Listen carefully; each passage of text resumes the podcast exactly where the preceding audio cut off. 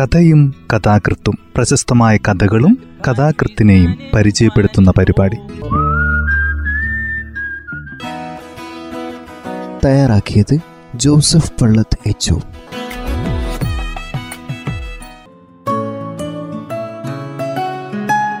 ഭൂപൻ കഖാർ ആയിരത്തി തൊള്ളായിരത്തി മുപ്പത്തിനാലിൽ ബോംബെയിലെ ഒരു ഗുജറാത്തി കുടുംബത്തിൽ ജനിച്ചു. വിഖ്യാത ചിത്രകാരനായ ഗുലാം മുഹമ്മദ് ഷെയ്ഖുമായുള്ള സൗഹൃദം അദ്ദേഹത്തിലെ ചിത്രകാരനെ ഉണർത്തി. ആയിരത്തി തൊള്ളായിരത്തി അറുപത്തിരണ്ട് മുതൽ ബറോഡയിൽ ചിത്രകലാ നിരൂപണ പഠനം. അതിനുശേഷം വീട്ടിൽ തിരിച്ചെത്തിയ ബോബേന് ചിത്രകാരനായി ജീവിക്കുന്നതിൽ കുടുംബത്തിൽ നിന്നുണ്ടായ എതിർപ്പ് മൂലം ബറോഡയിലേക്ക് തന്നെ മടങ്ങേണ്ടി വന്നു. ഇന്ത്യൻ നഗരത്തിലും വിവിധ വിദേശ രാജ്യങ്ങളിലും പ്രദർശിപ്പിക്കപ്പെട്ട അദ്ദേഹത്തിന്റെ ചിത്രങ്ങൾ വൻ ജനശ്രദ്ധ ആകർഷിച്ചു. പലയിടത്തുനിന്നും കടുത്ത വിമർശനങ്ങളുമുണ്ടായി. രണ്ടായിരത്തി മൂന്നിൽ ഓഗസ്റ്റ് എട്ടിന് ബുബേൻ കഖാർ അന്തരിച്ചു. പൂജ ബനാറസിലെ രണ്ടാണുങ്ങൾ തുടങ്ങിയ ചിത്രങ്ങൾ ലൈംഗികതയ്ക്കും ഭക്തിക്കുമിടയിലെ സങ്കീർണ ബന്ധങ്ങളെക്കുറിച്ചുള്ള സൂചനകൾ ശക്തമാക്കി. ഭക്തർ എന്ന സിറാമിക് ശില്പത്തിൽ മതമൗലികവാദത്തെ വല്ലാതെ പരിഹസിക്കുന്നുമുണ്ട് അദ്ദേഹം. അദ്ദേഹത്തിന്റെ കഥയാണിത്. കഥയുടെ പേര് ഒരു ഡയറിയിൽ നിന്നുള്ള ഏടുകൾ.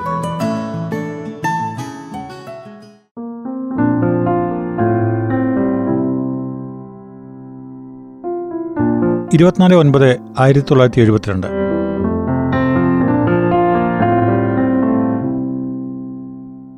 നിങ്ങൾ അംബിക മില്ലിൽ ചെന്ന് അതിന്റെ മുതലാളിയെ കാണാൻ ആഗ്രഹിക്കുന്നുവെങ്കിൽ ആദ്യം സുന്ദർലാലിനെ അന്വേഷിക്കുക. ശീതോഷ്ണത്തിൽ ക്രമീകരിക്കപ്പെട്ട ചെറുമുറിയുടെ തൊട്ടുവലത്താണ് അയാളുടെ എഴുത്തുമേശ. കാണാതെ പോയേക്കരുത്. ഞാനത് പ്രത്യേകിച്ച് പറയുകയാണ്. അയാൾ കാണാൻ തക്ക യോഗ്യതയുള്ള വ്യക്തിയാണ്. ഒരകലത്തിൽ നിന്ന് നിങ്ങൾ അയാളുടെ മുഖം ഇഷ്ടപ്പെടില്ല. കരിനിറമാണ്. ഒരു ഒരിഞ്ച് ആഴമുള്ള കുഴികൾ രണ്ട് കവളിലും മഞ്ഞപ്പല്ലുകൾ. ചിരിക്കുമ്പോൾ അവ ഇളകും. സുന്ദർലാൽ ഓഫീസിൽ കഠിനമായി പണിയെടുക്കും. സേട്ടിന് വലിയ കാര്യമാണ് അഞ്ചരയ്ക്ക് മറ്റുള്ളവരെല്ലാം ഓഫീസ് വിട്ടു പോയാലും സുന്ദർലാൽ പ്രോവിഡന്റ് ഫണ്ട് ലഡ്ജറുമായി ഇരിപ്പ് തുടരും. നിങ്ങൾക്ക് മുതലാളിയെ കാണണം. പക്ഷേ ചെന്ന ഉടനെ അദ്ദേഹം നിങ്ങളെ ക്യാബിനിലേക്ക് വിളിപ്പിക്കില്ല. കുറച്ചുനേരം പുറത്ത് കാത്തു നിൽക്കേണ്ടി വരും. ഇരിക്കാൻ കസേരയുണ്ട് സോഫയില്ല സമയം കഴിയാനായി കുറച്ച് നോക്കാൻ പഴയ മാഗസിനുകളുമില്ല. പരിചയമില്ലാത്ത ഒരാളുമായി സംഭാഷണത്തിൽ ഏർപ്പെടാൻ മടിയുണ്ട് അല്ലേ? ആ കുറച്ചു നേരമായി സുന്ദർലാൽ നിങ്ങളെ ശ്രദ്ധിക്കുകയാണ്. നിങ്ങൾ അയാളെ നോക്കുകയാണെങ്കിൽ നിങ്ങളുടെ മുഖത്തെ മുറുക്കം തെല്ലെന്നായട്ടെ. ബോസിന്റെ അപ്പോഴത്തെ ഭാവനില എന്തെന്നും ചെന്ന് കാണാലോ. അതുകൊണ്ടാണ് ഞാൻ പറയുന്നത് നിങ്ങൾ സുന്ദർലാലിനെ കാണണമെന്ന്. ഞാൻ പറയുന്നത് ഇതൊക്കെ കൊണ്ടാണ്. നമ്മുടെ നോട്ടത്തിൽ അയാൾ സുന്ദരനല്ല. വെള്ളത്തൊപ്പി ഊരിവെച്ച്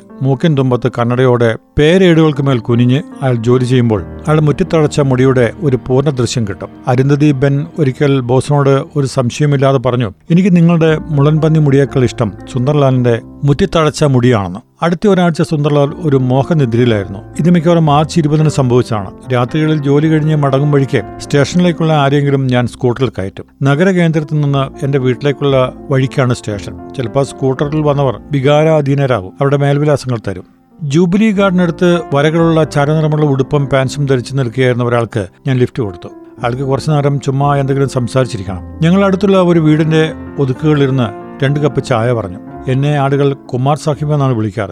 ബോംബെക്കാണോ? ആണ്. ബാഗ് എവിടെ? എന്തിന്? എനിക്ക് വിജയകുമാറിന്റെ വീടുണ്ടല്ലോ. എവിടെയാണ് നിങ്ങൾ താമസിക്കുന്നത്? ബറോഡയിൽ. നിങ്ങൾക്കെന്നെ കാണണമെങ്കിൽ എന്നും വൈകുന്നേരം ആറു മണിക്ക് ഞാൻ വിജയ് ആദർശ് ലോഡ്ജിലുണ്ടാവും. ഇന്ന് രാത്രി ഞാൻ ബോംബെക്ക് പോവുക ഒരു പ്രധാനപ്പെട്ട പരിപാടി സംഘടിപ്പിച്ചിട്ടുണ്ട്.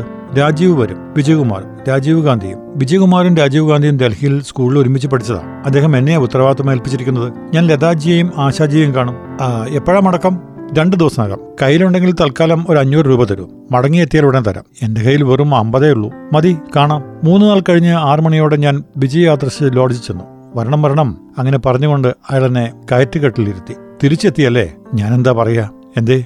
എനിക്കിന്ന് ബോംബെക്ക് പോകണം പിന്നെയും അതെ പരിപാടി ലാൽബാഗിലാ രാജീവ് വരുന്നതല്ലേ? ഇരുപത്തിയഞ്ചായിരം പേർക്കുള്ളതാ സ്റ്റേജ്. വിജയകുമാർ ഫോൺ ചെയ്ത് എല്ലാം ശരിയാക്കി. രാജീവ് വരുമ്പോൾ സിനിമാ താരങ്ങൾ അത്രയും ഉറപ്പായിട്ടും വരും. പക്ഷെ രാജീവ് പറയുന്നത് വരുമാനത്തിൽ ഒരു ഭാഗം പാവങ്ങൾക്ക് കൊടുക്കണമെന്നാണ് ഞാൻ ഒരു ലക്ഷമെങ്കിലും ഉണ്ടാക്കും. ശരി ശരി എന്നാൽ ഞാൻ പോട്ടെ. പോകുന്നോ? എന്താത്ത തിരക്ക്? താഴെ പോയി വല്ലതും കഴിച്ച് ജൂബിലി കണ്ണിലിരിക്കാം. എന്റെ വണ്ടി പതിനൊന്നിന് മുമ്പ് പോവില്ല. ഞങ്ങൾ ചായ കഴിച്ചു അയാൾ പലഹാരവും തിന്നു. ബില്ല് ഞാൻ കൊടുത്തു. ജൂബിലി ഗാർഡനിലെ ഒരു ബെഞ്ചിൽ ഞങ്ങൾ ചെന്നിരിക്കുമ്പോൾ ഏഴ് മണിയാകാറായി. എന്റെ കൈപിടിച്ച് അയാൾ പറഞ്ഞു നിങ്ങൾ ഇത് വിശ്വസിക്കില്ല. എന്റെ വിരലുകൾ അമർത്തിക്കൊണ്ട് ചോദിച്ചു എനിക്ക് എത്ര വയസ്സായെന്ന് പറയാമോ? അമ്പത്തഞ്ച്. അയാൾ അലറിച്ചിരിച്ചു.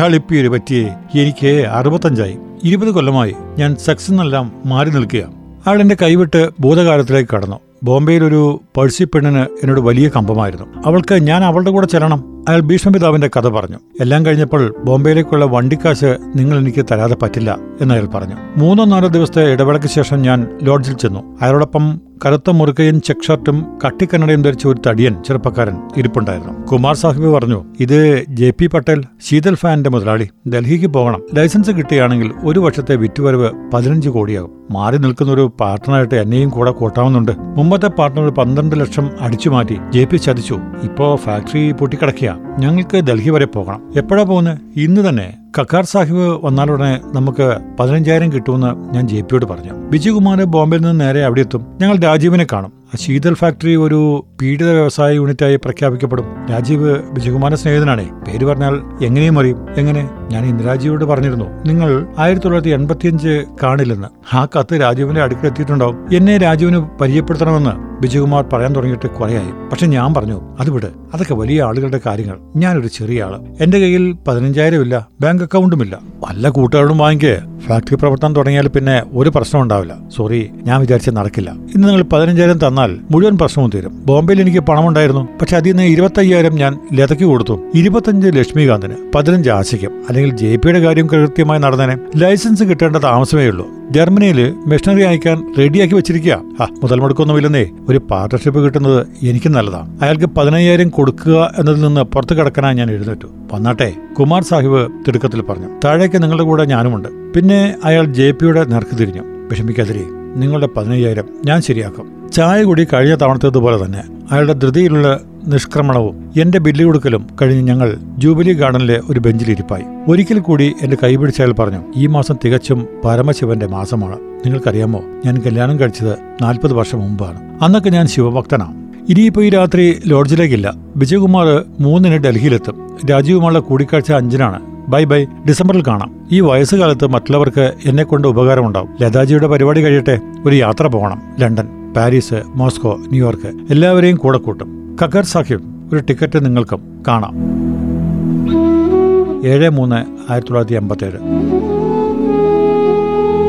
ഞങ്ങൾ ഗാർജനിൽ നിന്നും പുറത്തു കടക്കുമ്പോൾ അയാൾക്ക് വീട്ടിലെത്താൻ ധൃതിയായിരുന്നു. ഞാൻ പതുക്കെ നിരത്തു മുറിച്ച് കടക്കുകയായിരുന്നു. ജീതുമായി രക്ഷകൾക്കിടയിലൂടെ ഒട്ടും പരിഭ്രമമില്ലാതെ നിരത്തു മുറിച്ച് കടന്ന അങ്ങേ വസ്ത് എന്നെ അക്ഷമനായി കാത്തുനിന്നു.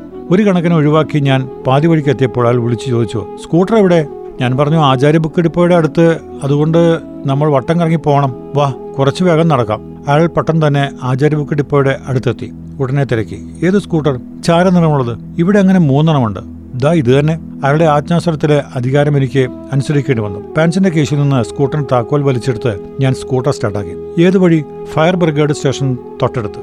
എത്തിച്ചേരാനുള്ള അക്ഷമയും ഔത്സുഖ്യവും വ്യഗ്രതയുമായിരുന്നു ജീതുബായിക്ക് അതാണ് എന്നോട് ആജ്ഞാപിച്ചുകൊണ്ടിരുന്നത്. അരമണിക്കൂറിലധികം ഈ ബന്ധം നിലനിൽക്കില്ലെന്ന് എനിക്കറിയാമായിരുന്നു. ഒറ്റ ദിവസത്തിനുള്ളിൽ ഞങ്ങൾ രണ്ടുപേരും പരസ്പരം മറക്കും. എന്റെ മനസ്സിൽ സന്തോഷമോ വികാരാധിക്യമോ ഉണ്ടായിരുന്നില്ല. ഇതുപോലുള്ള ബന്ധങ്ങളിൽ ഉണ്ടാവുന്ന സംഭവങ്ങളുടെ മടുപ്പും വിരസതയുമായിരുന്നു അവിടെ. അത് ഏതുതരം വീടായിരിക്കുമെന്ന് എനിക്കറിയാം. റെക്സിൽ കവറുള്ള സോഫ ഒരു ചെറിയ ഊഞ്ഞാൽ ഒരു സീലിംഗ് ഫാൻ. വെളുത്തതോ ചരനിറത്തിലോ ഉള്ളതായ ചുവരുകൾ. ചിന്താമഗ്നായി ഞാൻ മൂന്നാം നിലയിലെത്തി. അയാൾ എനിക്ക് മുമ്പേ ഗോവണി കയറിയിരുന്നു മുന്നൂറ്റിയഞ്ചാം നമ്പർ മുറിയുടെ ബെൽ അയാൾ അമർത്തുന്നത് ഞാൻ കണ്ടു. ഞാൻ ഗോവണി കയറി ജീതുബായുടെ പിന്നിൽ നിന്നു. അയാളും ശ്വാസം മുട്ടലോടെ വാതിൽ മൂന്നിഞ്ച് തുറക്കപ്പെട്ടു.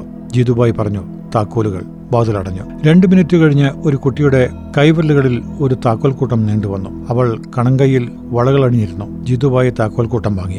അയാൾ നേരെ എതിരെയുള്ള വീട് തുറന്നു. അകത്തൊരു ഓഫീസ് മേശ. അതിനടിയിലായി ചുരുട്ടി വെച്ച ഒരു കിടക്ക. ജീതുബായി ഫാൻ ഓഫ് ചെയ്തു. ചില്ലു ജനൽ അടഞ്ഞു കിടക്കുകയായിരുന്നു. മേശപ്പുറത്ത് മൂടിയ നിലയിൽ ടൈപ്പ് റൈറ്റർ എവിടെയാണ് ഇരിക്കുക? മേശയുടെ അടിയിലെ സ്ഥലത്തേക്ക് തള്ളിവെച്ചിരുന്ന കസേര വലിച്ചിട്ട് ഞാൻ അതിലിരുന്നു. അയാളുടെ ഉടുപ്പിന്റെ കീഴറ്റം എന്റെ വായിക്ക് തട്ടി. ഇടയ്ക്ക് ഫാനിന്റെ കാറ്റിൽ അതെന്റെ മുഖത്തടിച്ചുകൊണ്ട് നീങ്ങി. ജീതുബായ് ചോദിച്ചു നിങ്ങൾക്ക് ഇവിടെ താമസിച്ചുകൂടെ? കാറ്റോട്ടമില്ലാത്ത ആ മുറിയിൽ രാത്രി കഴിച്ചു കൂട്ടുന്നതിനെ കുറിച്ച് ഓർത്തപ്പോൾ ഞാൻ വിറച്ചുപോയി. ഞാനൊരു കള്ളം പറഞ്ഞു രാവിലെ ആറിന് അഹമ്മദാബാദിലേക്കുള്ള ബസ്സിന് ഇവിടെ നിന്ന് പോകാമല്ലോ. അതിനു പുറമെ വീട്ടുകാരോട് പറഞ്ഞിട്ടുമില്ല. ഈ ആദ്യ സമാഗമം അവസാനത്തേതുകൂടിയാണെന്ന് ഞങ്ങൾ ഇരുവർക്കും അറിയാമായിരുന്നു. ജീതുവായി തൊപ്പിയും ഉടുപ്പും ഒരു കസേരയോട് ചേർന്ന് നിന്നു. തീഷ്ണമായ ട്യൂബ് വെളിച്ചത്തിൽ ഞാൻ അയാളുടെ മുഖത്തേക്ക് ആദ്യമായി നോക്കി. വർഷങ്ങൾക്കപ്പുറത്തെ ഒരു രോഗം അതിലത്രയും വടുക്കൾ വീഴ്ത്തിയിരിക്കുന്നു. തിളങ്ങുന്ന ശിരസും വിയർപ്പിൽ കുതിർന്നതും വസൂരിക്കലകളുള്ളതുമായ മുഖവും വൃത്തികെട്ടതായി തോന്നി. അതുകൂടാതെ നേർത്ത ചുണ്ടുകൾ അതിനെ ക്രൂരമാക്കി. പൊക്കമുള്ള ദൃഢസ്വരത്തിൽ നിന്ന് ഒരു പരുക്കൻ ശബ്ദം ബഹിർഗമിച്ചു. ഈ കെട്ടിടത്തിന്റെ ഗേറ്റ് എന്നും രാത്രി ഒൻപതിന് അടയ്ക്കും അതുകൊണ്ട് വേഗം വേണം. എന്നിട്ട് ടൈപ്പ് റൈറ്റർ തള്ളി നീക്കിയാൽ മേശപ്പുറത്തിരുന്നു. എന്നിട്ടിപ്പോൾ അയാൾ എന്നോട് വീണ്ടും പണം ചോദിക്കുന്നു. അപ്പോൾ ഞാൻ ചിന്തിച്ചുകൊണ്ടിരുന്നത് പെയിന്റിങ്ങുകളെ കുറിച്ചാണ്. വെളുത്തവരീനും വെള്ളമുണ്ടും ധരിച്ച പെയിന്റിങ്ങുകൾ. എന്താ നിങ്ങൾക്ക് പറ്റിയത്? എനിക്കൊരു മൂടില്ല. എന്റെ ജീവിതത്തിൽ ഇനിയൊരിക്കലും കാണാനിടയില്ലാത്ത ഒരാൾക്ക് വേണ്ടി ഒൻപത് മണിവരെ ഞാൻ അവിടെ കഴിച്ചുകൂട്ടി.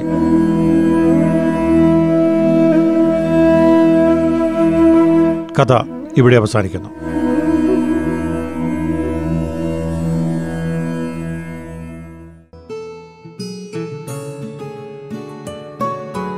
അന്യദേശ കഥകളിലൊന്നാണിത്. ഇതിന്റെ മൊഴിമാറ്റം നടത്തിയിരിക്കുന്നത് സി വി ബാലകൃഷ്ണനാണ്. ലോകകഥകളുടെ അപൂർവ സമാഹാരം ഋത്വിക് ഘട്ടക് ഭൂപേൻ കഖാർ എന്നിവരുടെ കഥകൾ മലയാളത്തിൽ ആദ്യമായിട്ടാണ് വരുന്നത്. ഇത് ഭൂപേൻ കഖാറിന്റെ കഥയാണ്.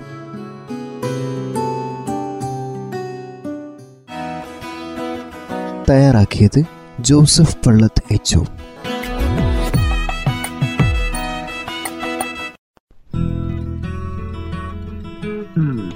കഥയും കഥാകൃത്തും പ്രശസ്തമായ കഥകളും കഥാകൃത്തിനെയും പരിചയപ്പെടുത്തുന്ന പരിപാടി.